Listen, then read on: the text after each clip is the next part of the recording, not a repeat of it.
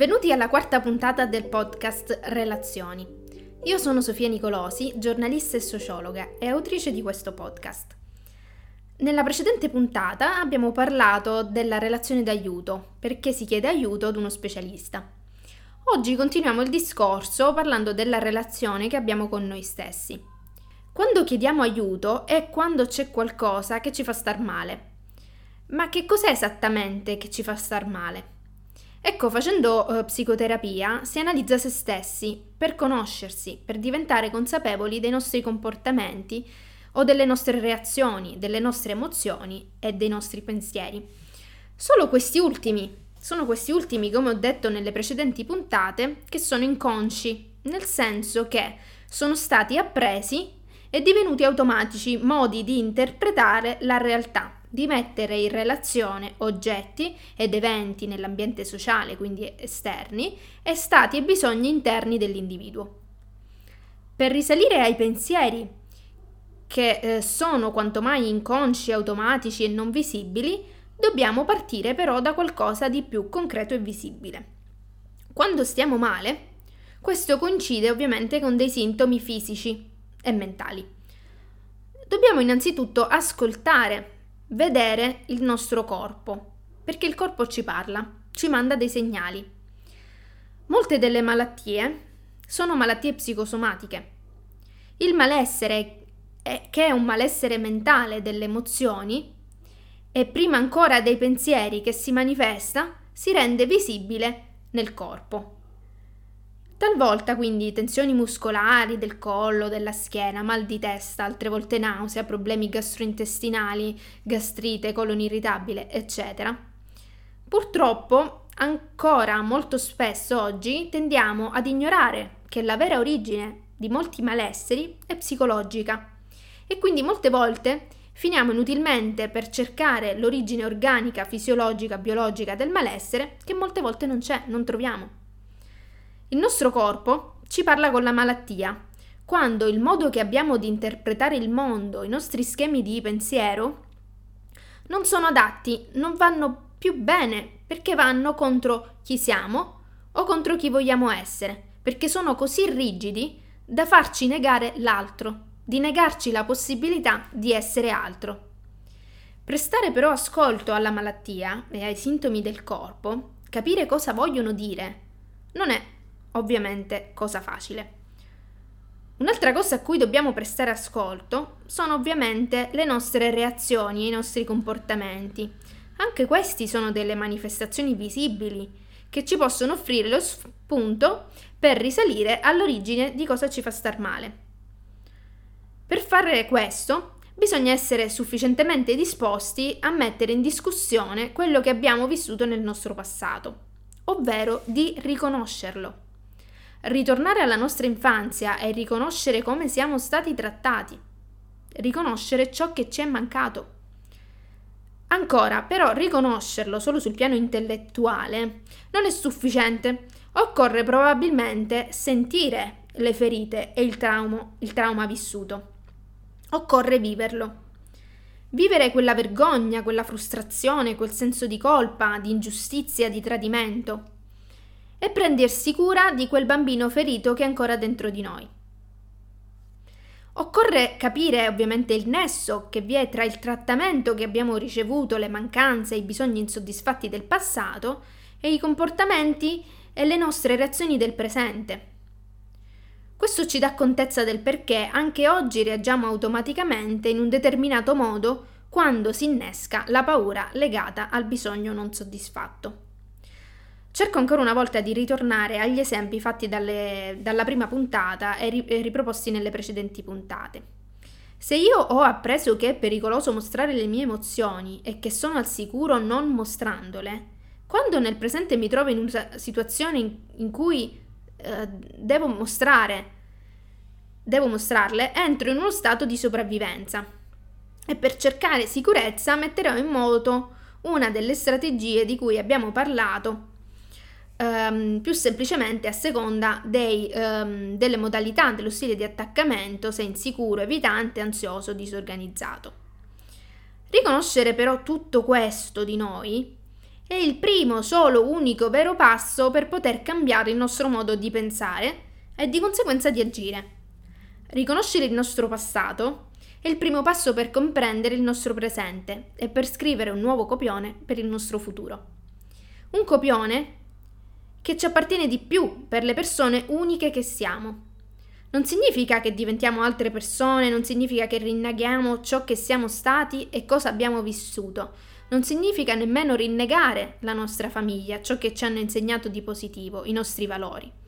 Ma significa riconoscere che di ciò che abbiamo appreso alcune cose non fanno per noi, non sono più adatte, anzi vanno contro di noi, remano contro chi siamo nel profondo e chi vogliamo essere. Per crescere, invece, per maturare emotivamente, per trovare la nostra strada, per realizzarci come persone complete, abbiamo bisogno di rompere quegli schemi, quelle convinzioni, di spezzare quel circolo vizioso di cui parlavo nella precedente puntata. Come? Una volta che capisco quali sono i miei schemi di pensiero, le mie reazioni di comportamento che da essi derivano, posso aggiustare il mio modo di pensare, renderlo per l'appunto meno rigido, più flessibile e i miei comportamenti più funzionali. Creare, ecco, anche a livello cerebrale, proprio delle nuove strade alternative di pensiero. Facciamo tutto il passaggio a partire dai nostri esempi. Nel caso in cui il mio schema di pensiero di cui sono diventato consapevole è: ho paura di mostrare i miei sentimenti perché ho imparato che è pericoloso, che non posso mostrare i miei sentimenti se voglio essere amato e accettato. Quindi, se mostro i miei sentimenti, allora non verrò accettato. Se continuiamo ad agire così, mossi da questo schema di pensiero, continueremo a negare noi stessi, a negare la possibilità di essere quell'altro. Spezzare il circolo vizioso significa smettere di negare a noi stessi questa possibilità ed iniziare ad accettare quello che di noi non è stato accettato nella nostra infanzia. Adesso che siamo adulti, siamo noi che dobbiamo prenderci cura di noi stessi. Perciò possiamo ristrutturare quel pensiero e renderlo più logico, usando una formula che ci permette di uscire dal pensiero binario o tutto o niente, se, allora, che ci consente di uscire dalla causalità diretta e lineare. Proviamo a dire: anche se mi mostro, anche se mostro le mie emozioni, posso essere accettato. Mi merito di essere accettato. Chi mi ama davvero mi accetterà.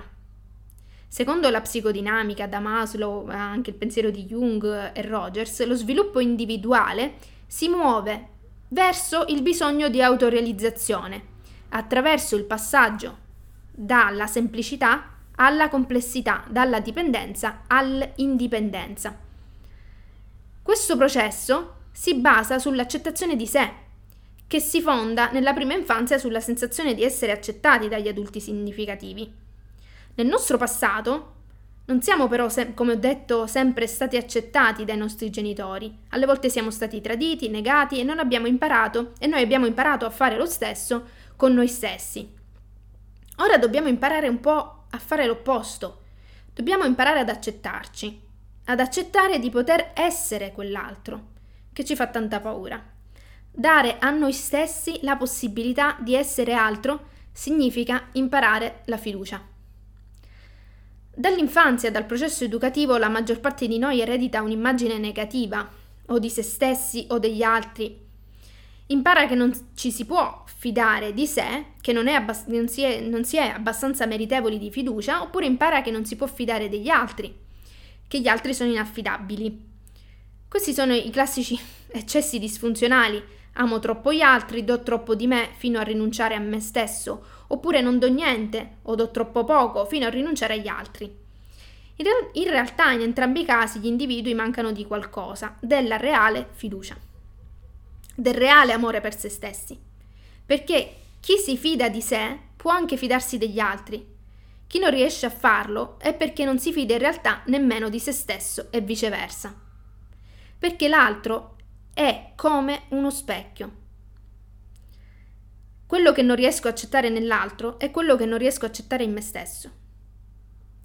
È vero che per poter imparare a fidarci, per poter veramente imparare ad amare, Dobbiamo amara- amare... The... È vero che per poter imparare a fidarci, per poter veramente imparare ad amare, dobbiamo amare noi stessi per prima.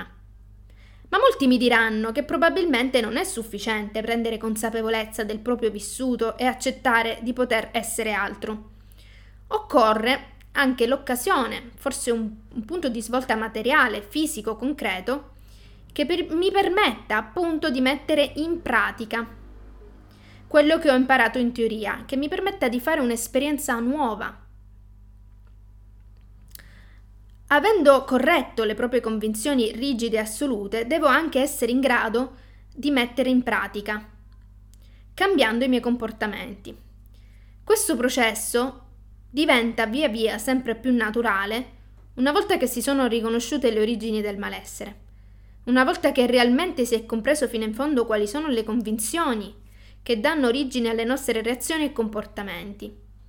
Una volta che le si impara a riconoscere, quando si attivano, è in grado di dire, si è in grado di dire, aspetta un attimo, questo non è vero, mi sto comportando così perché credo questo, ma questa credenza oggi non è più vera, perché va contro ciò che realmente voglio. Con questo non voglio dire ovviamente che sia semplice riconoscere le reazioni, capiterà molte volte in cui continueremo ad andare in automatico, ma altrettante volte riusciremo a riconoscere finché la nostra vecchia modalità di reazione, di comportamento, di pensiero verrà in qualche modo neutralizzata dalla consapevolezza e da una nuova modalità che abbiamo appreso e che continuiamo a praticare. Ciò non significa che ovviamente dimentichiamo la precedente, non si dimentica nulla, però con il tempo Con il tempo, e ci vuole tempo, e con il ripetere della nuova modalità, è come se spianassimo appunto una nuova strada che diventa la principale. In alcuni momenti della vita capiterà che si riattivi la vecchia modalità, perché è sempre lì, però è diventata la strada secondaria, che non rappresenta più chi siamo. Nel tempo noi riusciremo a spianare una nuova strada, scrivere un nuovo copione, con pensieri più razionali nel senso che sono più veri e adatti a noi, più equilibrati, flessibili, meno rigidi e con comportamenti più funzionali. Questo significa uscire da uno stato di dipendenza, dalla paura, innescato da quel modo di pensare, dalla causalità diretta e lineare se allora. Se non è così, allora va eliminato, va controllato, va in qualche modo negato e si passa a un modo di ragionare più flessibile, una causalità non lineare che suona più così. Se non va, pazienza, io mi sono impegnato, ho fatto del mio meglio, ma non tutto dipende da me, occorre accettare. Questo passaggio dalla dipendenza all'indipendenza, dal pensiero semplice a quello complesso, dalla paura di non essere amati alla voglia di dare e di amare, è ciò che ci serve per crescere e creare una sana relazione con noi stessi e di conseguenza anche con gli altri. Di questo parleremo nell'ultima puntata. Grazie per avermi ascoltata.